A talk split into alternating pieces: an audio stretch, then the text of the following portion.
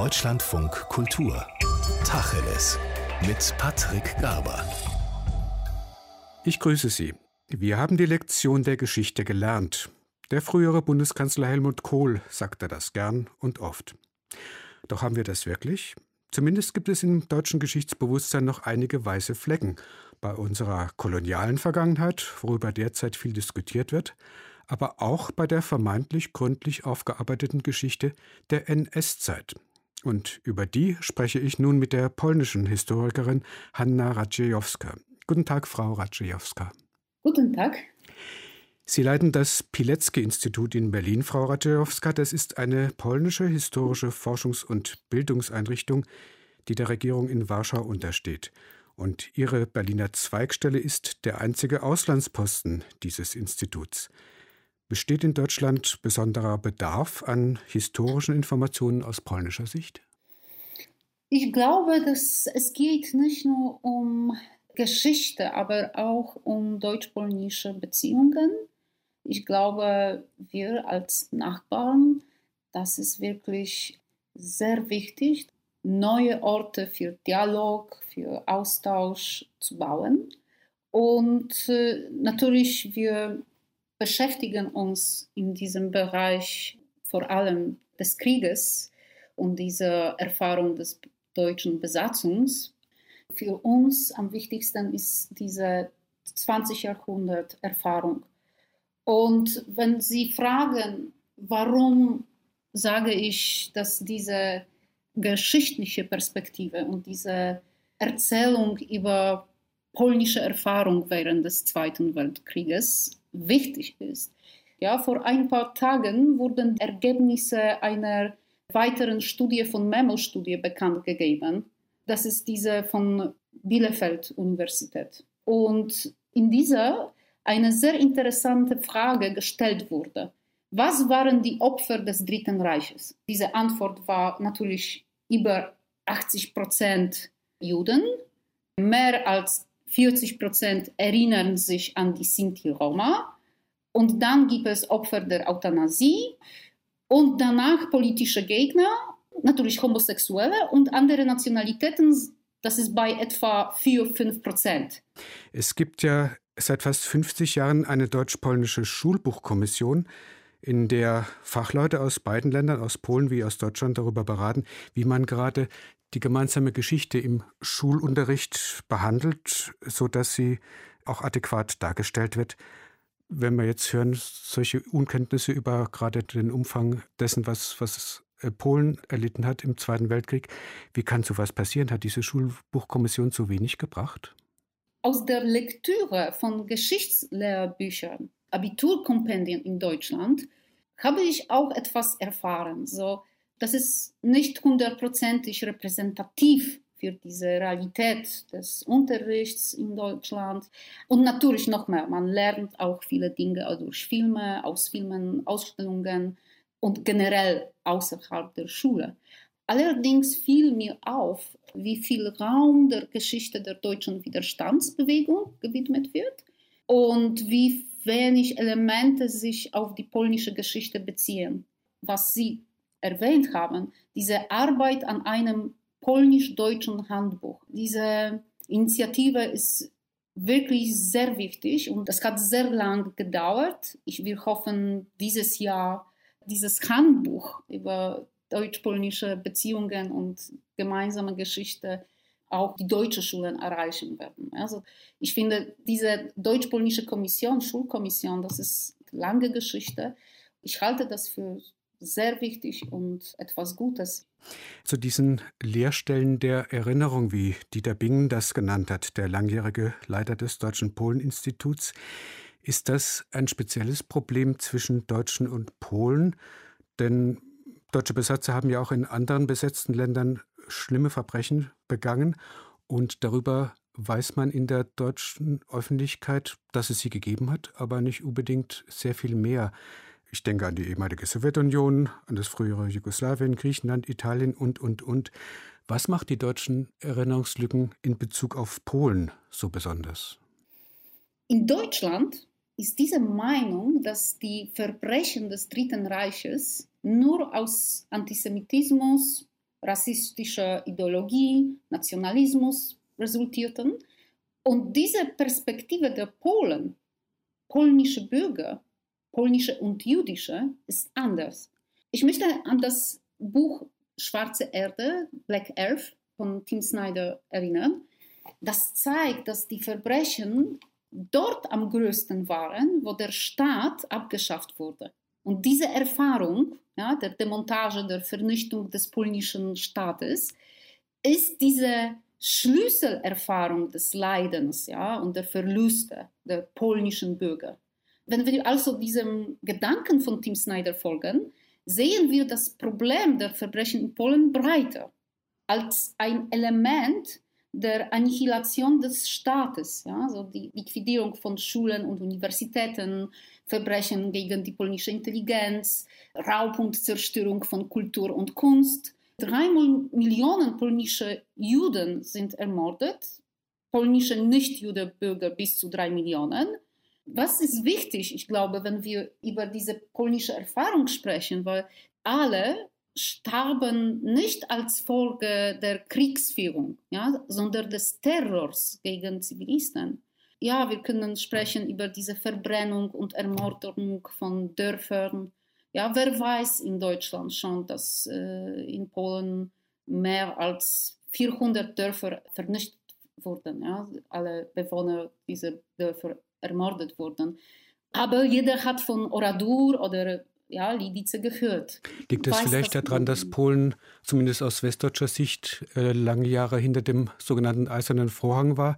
Das heißt, wir haben uns auseinandergesetzt mit der Zerstörung des französischen Dorfs Oradour, das Sie gerade erwähnt haben, aber polnische Dörfer, die zerstört worden sind, wo die Bevölkerung umgebracht worden ist, das lag weit hinter dieser europäischen Grenze in einem Gebiet, das denn zumindest die westdeutsche Öffentlichkeit nicht interessiert hat. Ist das also auch noch eine Folge der europäischen Teilung? Natürlich, wenn wir nicht nur über Polen, aber generell über Osteuropa sprechen. Diese Erfahrung ist gemeinsam. Ja? So nach 1945 können wir sehen, dass äh, dieser Austausch und diese Kontakte sehr schwierig waren und natürlich in Polen auch, was uns betrifft, auch die Forschung, es gab nicht diese Freiheit der Wissenschaft was ist auch interessant, dass nach 89, als Polen eine Demokratie wurde, das war diese Situation, dass viele Historiker mit der Geschichte des Kommunismus beschäftigen möchten. Also das ist klar. Und wie leicht diese Erinnerungslücke, ja, diese, diese leere Orte im Gedächtnis, dass es auch diese Nachkriegsgeschichte, nicht nur zwischen Deutschland und Polen, aber auch in Polen und generell in Osteuropa. Also das ist alles zusammen. Ja. Wir sehr oft äh, sprechen über diese sogenannte Opferkonkurrenz, ja, äh, im Kontext dieser Diskussion. Äh, also Konkurrenz zum Beispiel der polnischen Opfer und der Opfer des Holocaust. Zum Beispiel, oder wenn wir über diese Polen-Denkmal sprechen, ja, das ist super kompliziert. Ja? In Berlin haben wir wirklich diese Denkmäler, die Holocaust-Opfer gedenken, ja, generell allen, auch polnischen. Wir sprechen über Opfer der Euthanasie, Homosexuellen und Roma Sinti. Alles wunderbar und das ist sehr wichtig. Aber das ist andere Perspektive, weil was ich versucht zu erklären habe, das ist in Polen diese Erfahrung ist die Annihilation des Staates. So, das ist eine politische Gemeinschaft. Ja? Polen hatte über 100 Jahre lang keinen Staat. Ja? So deshalb, das war keine ethnische Nation, sondern eine Wahl. Meine Großmutter war eine polnische Jüdin. Ja? Und beide Identitäten gaben ihr das Gefühl, eine polnische Bürgerin zu sein. Oder väterlicherseits stammte ich aus einer deutschen Familie, die sich ebenfalls für das Polentum entschieden ja, und während der Besatzung zum Beispiel nicht auf der Volksliste unterschreiben wollten. Ja. Das war die Wahl und ich sehr oft habe diese Erfahrung, dass das zu erklären, politische Nation, ist super schwierig hier. Ja, ja, weil wir Deutschen ja mit dem Begriff Nation aus unseren historischen Erfahrungen so unsere Probleme haben, weswegen es hier immer wieder ein gewisses Unverständnis dafür gibt, warum Polen, gerade die gegenwärtige polnische Regierung, eine Geschichtspolitik macht, die nur ganz stark auf die Nation abzielt. Wo wir denken, hier in Deutschland, naja, das ist vielleicht etwas rückwärtsgewandt. Aber Sie sagen, die Erfahrung ist, die historische Erfahrung ist diejenige in Polen, dass nach der langen Trennung man eine kurze Zeit von Staatlichkeit hatte, wo ein multiethnisches staatliches genau. gebildet, sich gebildet hat, das dann eben systematisch zerschlagen worden ist, sowohl vom Deutschen Reich als auch im Osten von der Sowjetunion. Ja, das, das ist diese Geschichte. Sie haben das sehr gut vorgestellt. Wenn ich in diesem Kontext an diese deutsch-polnische Beziehung denke, erinnern wir uns an diese Gäste des Kniefalls von Willy Brandt ja, im Jahr 1970. Aber wenn wir über deutsch-polnische Beziehungen sprechen, ich glaube, erinnern wir uns auch an diesen gesetzlichen Schutzschirm über den größten ja, Verbrechen dieses Nationalsozialismus, ja, den Mitglieder der Einsatzgruppen oder der Gestapo. Die große Mehrheit kam trockenen Fußes durch die Entnazifizierung. Bei vielen gab es nicht einmal Untersuchungen. Ja. Das ist etwas sehr wichtig, ich glaube, in dieser Beziehung und Nachkriegsgeschichte, dass wir auf einer Seite haben wir schöne Gäste der Versöhnung, die sehr wichtig sind und das ist ein Wunder, ja, dass wir heute gute Nachbarn sein können. Auf anderer Seite, was ist auch unbekannt, sehr unbekannt in Deutschland, dass diese viele Verbrechen, die in Polen begangen wurden, wurden nach dem Krieg nicht bestraft. Ich glaube, das ist auch eine Wunder. Sie haben gesagt über diese geschichtliche Politik oder dass die Polen über die Nation sprechen, aber wir sprechen auch über ein Trauma in der Wirklichkeit. Das ist ein Trauma, ja. Das ist äh, etwas, was sehr schwierig auch zu erklären ist, warum Polen immer, noch immer über diesen Zweiten Weltkrieg sprechen möchten. Ja? Und für mich, diese Quelle diese, dieses Traumas ist auch diese unbestrafte Taten nach dem Krieg.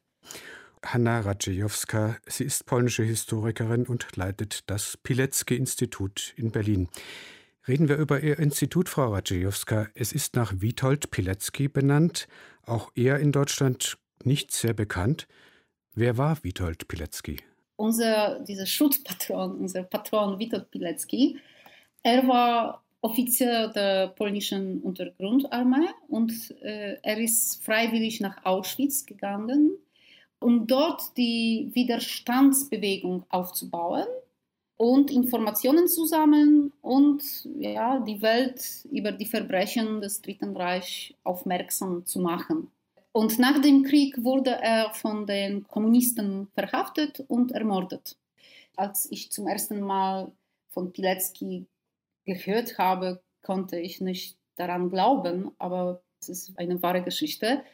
Und er ist dieser Patron unseres Instituts, weil er zum einen diese Erfahrung bei der Totalitarismen symbolisiert. Ja?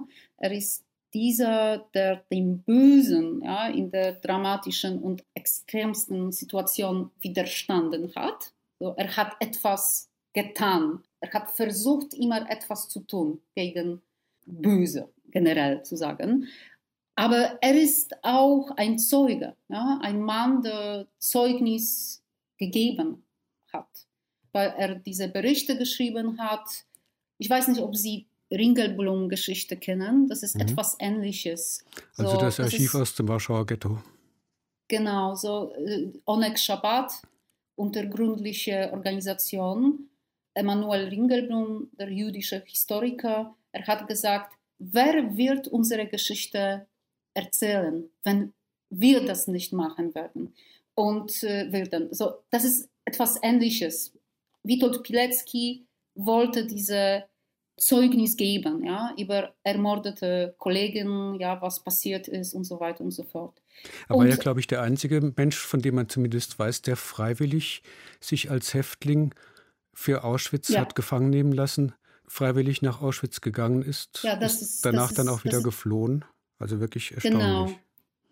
Genau, und noch, er hat im Warschauer Aufstand gekämpft. Er war im Auschwitz zwei Jahre und sechs Monate. Er ist dort freiwillig gegangen in 1940, also das war Anfang des Konzentrationslagers. Und was ist auch wichtig, wir sehen durch seine Berichte diese Geschichte der Entwicklung des Lagers.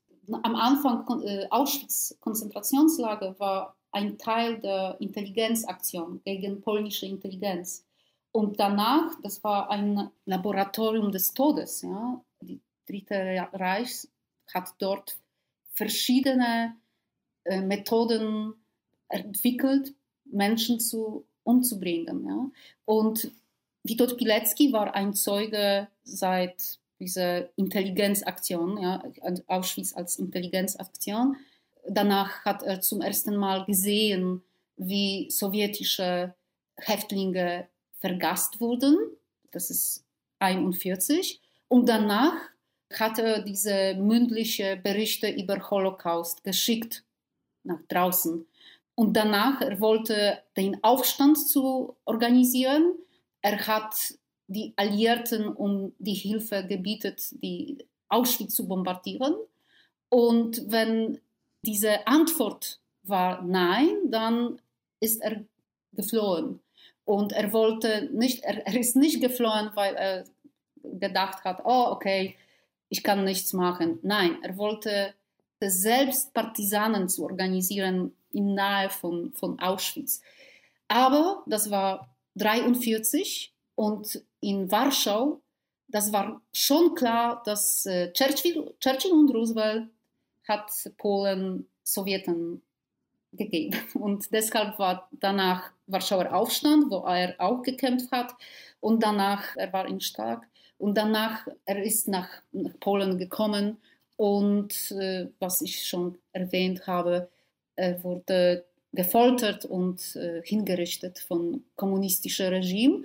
Und was ist auch wichtig, wenn wir über diesen breiteren Kontext, äh, diese Pilecki-Geschichte sehen, das ist auch eine Geschichte Auslöschen der Erinnerung. Sie haben schon das danach gefragt, ja, was diese Nachkriegsgeschichte zu dieser Lücken des Wissens bedeutete. So, das ist klar, ja, Kommunismus hat hat diese Erinnerung, Geschichte weggenommen. Und deshalb auch Pilecki ist sehr interessant für uns, weil das war wirklich Tabuthema. Ja? In der Familie, das war verboten, darüber zu sprechen, weil natürlich die, die, die Frau von Pilecki konnte nicht arbeiten, die Kinder von Pilecki konnten nicht studieren. Ja? Das war verboten. Kommunistische Regime hat das wirklich sehr genau geguckt, äh, was diese Familie macht. Ja? Und nach 89, das hat sehr lang gedauert, bis 2000. So im 2000 wurde zum ersten Mal diese Berichte von Pilecki veröffentlicht. So, so spät. Das ja. ist auch ein Teil, ja, diese polnische Erfahrung. Ihr Institut, das nach diesem Mann benannt worden ist, das ist vor vier Jahren in Warschau per Gesetz gegründet worden. Es untersteht dem polnischen Kulturministerium und die Niederlassung in Berlin, die Sie leiten, die gibt es seit 2019. Sie vertreten also die offizielle Geschichtspolitik der polnischen Regierung. Mm, ja, das, in diesem Sinn ja. Aber das Pilecki-Institut ist ein unabhängiges äh, Forschungsinstitut. So, ja, unser Institut wurde durch ein Gesetz des polnischen Parlaments gegründet und alle politischen Parteien haben dafür gestimmt. Ich mag diesen Motto von Piłsudski wiederholen. Er hat einmal gesagt, ich bin nicht für die Linken oder die Rechten da, ich bin für alle. Ich weiß, das ist vielleicht kompliziert in Deutschland, das zu erklären. Polnische Gesellschaft ist sehr gespaltet. Und für uns, das ist wirklich sehr wichtig, das, das zu sagen. Und äh, diese Unterstützung von allen Parteien, das zeigt, dass es gibt wirklich diese Respublika, ja? es gibt auch diese Bereiche, die gemeinsam sind. Und äh, in diesem Sinn, unser Institut, ja, das gehört dazu. Ähm, und was noch? Man sagt, äh, sehr oft, dass wir bekommen das Geld von polnischem Budget. Ja, das ist sehr oft gesagt. Aber in der Wirklichkeit, Pilecki-Institut wird äh, aus dem Staat finanziert, wie viele andere Institutionen, ja, Museen, Forschungsinstitute. Und zum Beispiel in Deutschland gibt es äh, auch verschiedene Institute, die von dem Staat unterstützt sind. Also, das ist klar, das ist, äh, ich glaube, in diesem Sinn können wir sagen über geschichtliche Politik. Aber was bedeutet die geschichtliche Politik? Ich glaube, in diesem in diesem Bereich geht es um Forschung, Austausch, Debatten, Diskussionen und das ist keine Propaganda, weil im Hintergrund, wenn man sagt in Deutschland, ah, Pilecki-Institut, das Pilecki-Institut, ein neues Institut, na, natürlich, das ist äh, geschichtliche Politik, das heißt die Propaganda. Aber das ein ist bisschen nicht, ja. kommt dieses, diese Vermutung oder diese Unterstellung ja auch daher, dass, dass es da einige irritierende Vorfälle gab. Zum Beispiel das Gesetz, das die regierende Partei Recht und Gerechtigkeit, abgekürzt Peace, vor drei Jahren eingebracht hat und das internationale großes Aufsehen erregt hat. Dieses Gesetz sah vor, wer dem polnischen Staat oder der polnischen Nation Mitschuld an Nazi-Verbrechen gibt, der sollte mit Geld oder sogar Haftstrafen belegt werden. Nach massiven Protesten, vor allem aus Israel, wurde dieses Gesetz abgeschwächt. Aber es ist in Kraft. Warum regelt der Staat solche Fragen, die eigentlich doch, wie Sie sagten, Gegenstand von Forschung und wissenschaftlichem Diskurs sein sollten? So, es gibt hier zwei Punkte. Ja? Die Reaktion des Staates, wie zum Beispiel dieses Gesetz, das ich für einen Fehler halte. Aber es ist auch immer interessant zu sehen, warum woher dieses Gesetz, warum das hm, dazu gekommen ist. Und die Antwort ist, in der polnischen Gesellschaft, das ist wirklich sehr oft egal, ob das ist die linke Seite oder die rechte Seite dieser Gesellschaft. Dieser Gesellschaft. Zum Beispiel hm, diese Anklage gegen Polen in diesem Sinn, zum Beispiel, wenn man sagt, polnische Konzentrationslager, ja, polnische Vernichtungslager oder was verschiedene Wörter, die verletzen. Ja. Das ist auch interessant, das zu sehen, dass, okay, wir haben schon erwähnt, dass zum Beispiel in, Do in Deutschland diese Kenntnisse der polnischen Geschichte nicht so hoch ist. Und sehen Sie, das ist auch möglich, viele Sachen zu sagen, ohne, ja, nicht nur in Deutschland, aber generell in, in, in der Welt. So, ich möchte, ja, ich halte dieses, äh, dieses Gesetz für großen Fälle und ich stimme damit nicht zu. Ich freue mich, dass, dass, diese, dass es vorbei schon.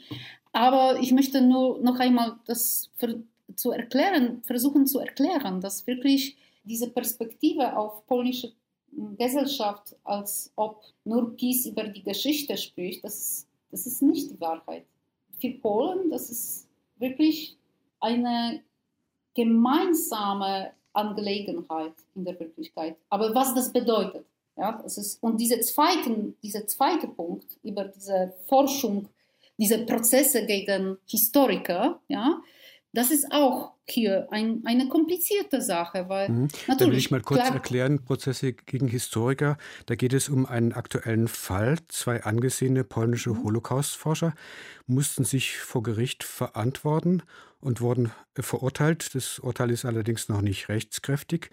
Und es ging darum, dass sie in einem Buch einen längst verstorbenen Ortsvorsteher eines Dorfs in Polen beschuldigt haben, er hätte während des Krieges jüdische Mitbürger an die Deutschen verraten. Dagegen hat die Nichte dieses Manns geklagt und bekam Recht. Die beiden Historiker sollen sich nach dem erstinstanzlichen Urteil jetzt öffentlich entschuldigen.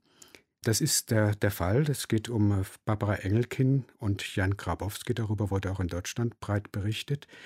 Solche Vorfälle die Sache ist ja, wie gesagt, gerichtlich noch nicht ganz geklärt, aber schüchtert das die Forschung nicht ein, wenn man als Forscher, selbst wenn man vielleicht einen kleinen Fehler begangen hat, sich dann vor Gericht wiederfindet? Naja, Klagen gegen Forschung sind immer eine schlechte Sache. Ja, und ich wünsche, sie würden nie passieren. Ja? Aber solche Prozesse sind möglich, weil das Gesetz in Polen und in Deutschland es zulässt. Ja, ja in Polen und in Deutschland äh, seit Jahren finden solche Prozesse statt. Zwei Sachen hier. So, in Polen sind diese Prozesse leider ein Beweis für soziale, gesellschaftliche Spaltungen auch und noch fehlenden öffentlichen Raum. Das meine ich.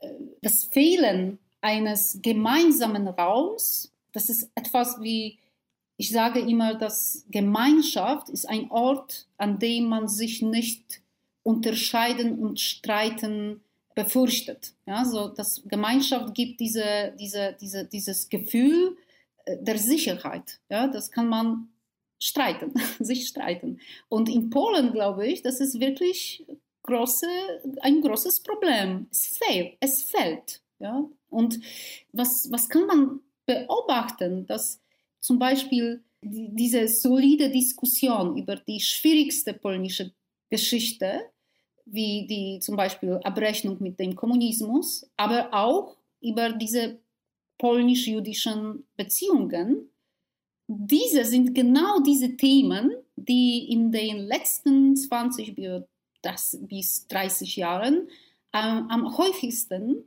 vor Gericht landen. Das ist wirklich, man kann, man kann sehen, diese Beziehung, diese Verbindung zwischen, zwischen dem Problem mit fehlendem öffentlichen Raum zu diskutieren und ja, diese wirklich zwischen diesen schwierigen Themen, die ja im, am Ende vor Gericht, vor Gericht landen. Aber noch eine Sache. Wirklich, ich, ich habe das bemerkt. Äh, wahrscheinlich haben alle akademischen Zentren in Deutschland äh, spezielle Erklärungen zu diesem Fall abgegeben. Ja? Und zum Beispiel, sie forderten die polnische Regierung auf, die Klage gegen unabhängige Wissenschaftler zu stoppen. Und ich dachte, come on, als ob der polnische Staat in diesem Fall einem Bürger das Recht nehmen könnte, eine Zivilklage zu stoppen. Ja, mehr, äh, ja als ob äh, es, es, solche Klagen in Deutschland nicht gäbe. Zum Beispiel betrachten wir den Fall der Familie Hohenzollern. Ja, ich erzähle das immer wieder. Sie verklagten einen Historiker, der behauptete, dass der Sohn von Wilhelm II. Verbindungen zu den Nazis hatte. Ja? Und diese Familie hat gewonnen. Ja? Das Urteil wurde eine Woche nach dem Urteil im Fall des Onkels von Filomena Leszczyńska verkündet. Ja? So, und natürlich, das, es, es, es gibt dort dieses Kontext, was ich, ich bin nicht sicher, aber ich habe das so verstanden, dass die Hohenzollern klagen seit vielen Jahren um den Besitz den ihre Vorfahren durch die Kollaboration mit dem Dritten Reich verloren haben. Und natürlich, ja, sie, sie empfinden die, die Meinung der Historiker daher als Bedrohung. Ja.